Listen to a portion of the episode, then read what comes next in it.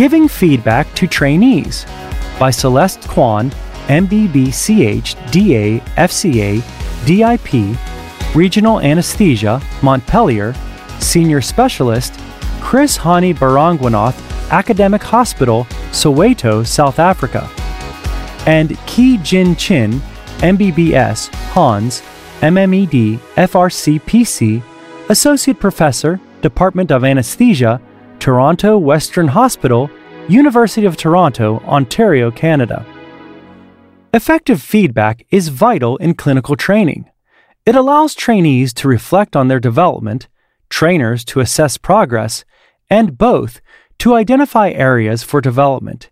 In other words, where am I going? What are my goals? How am I going? What progress is being made toward the goal? And where to next?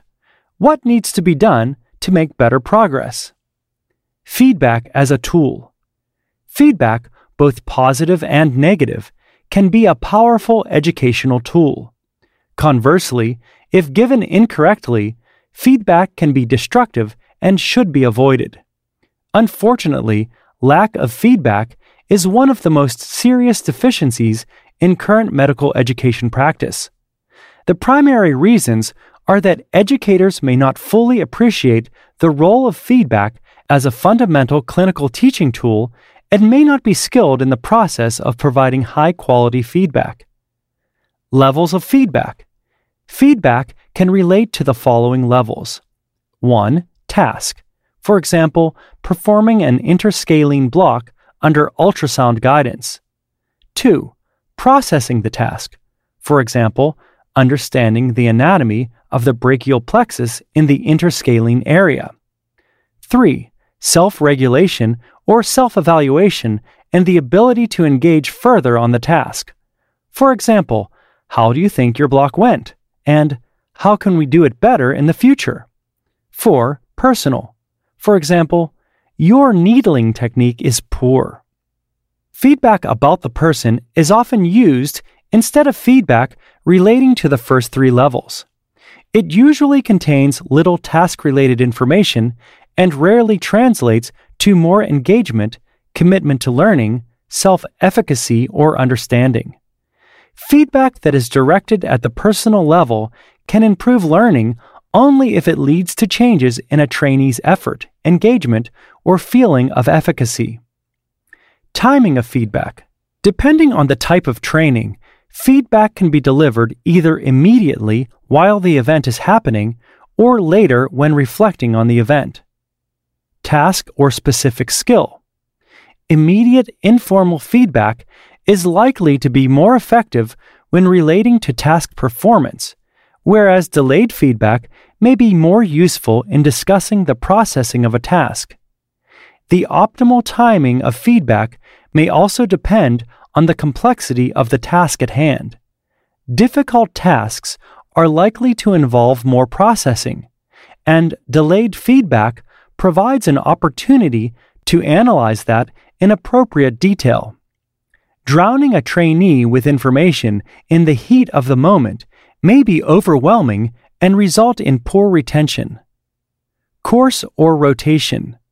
A longer formative feedback session should be scheduled midway through a course or rotation. If behavior requires correction, feedback should take place as soon as possible. This allows a learner time to remediate before the end of the course. Feedback environment. Setting. The feedback environment should be one of mutual trust and respect. The teacher and the trainee are partners in the process. Bing Yu and others demonstrated that feedback given in a private setting might be more effective. However, feedback may also be received differently depending on the cultural background of the learner. Learners from collectivist cultures, for example, Confucian based Asia, South Pacific nations, prefer more group focused feedback. Learners from individualist cultures, for example, the United States, prefer more individual centered feedback. Models for giving feedback. Different situations require different delivery methods for feedback several established models exist. Replaying the event.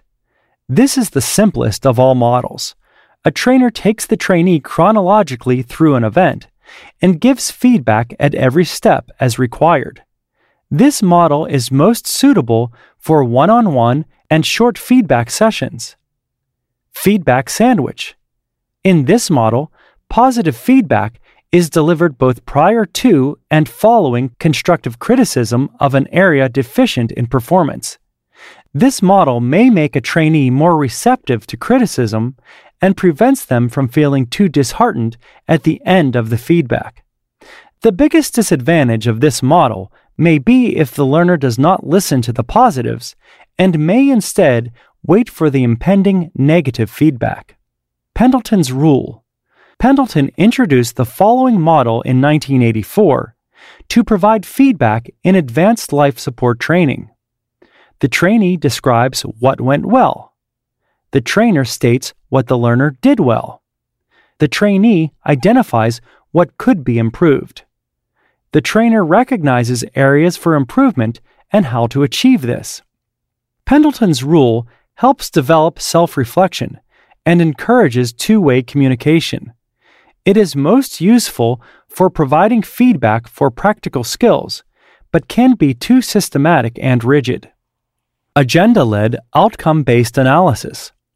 This model is based on identifying a learner's agenda from the outset and with what he or she needs help. In assessing performance, a trainer focuses on the outcomes the learner has chosen and then giving feedback. The model may be particularly suited to feedback related to a course or rotation or to theoretical learning. It can be adapted to specific tasks, especially with advanced trainees who are aware of their limitations and the demands of the task, and who are seeking to refine certain aspects of their performance. Learner centered model. In this model, the learner takes responsibility for the whole process of feedback, including seeking, preparing, and benefiting from the potential feedback. It is only suited for learners who are self efficient, receptive, reflective, and responsive. Principles of giving effective feedback. Following these key strategies helps trainers offer the most successful feedback. Feedback should be specific and based on direct observations.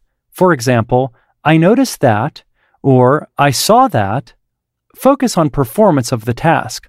For example, you performed that block really well because you understood the anatomy, not on the individual performing the task.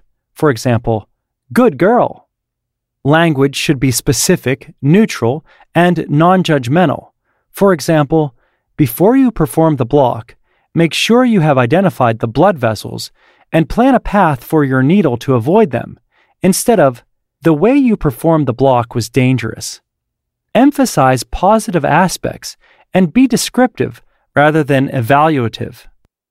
Reinforce exemplary behavior, which will give learners confidence in their skills. Highlight areas and measures for improvement.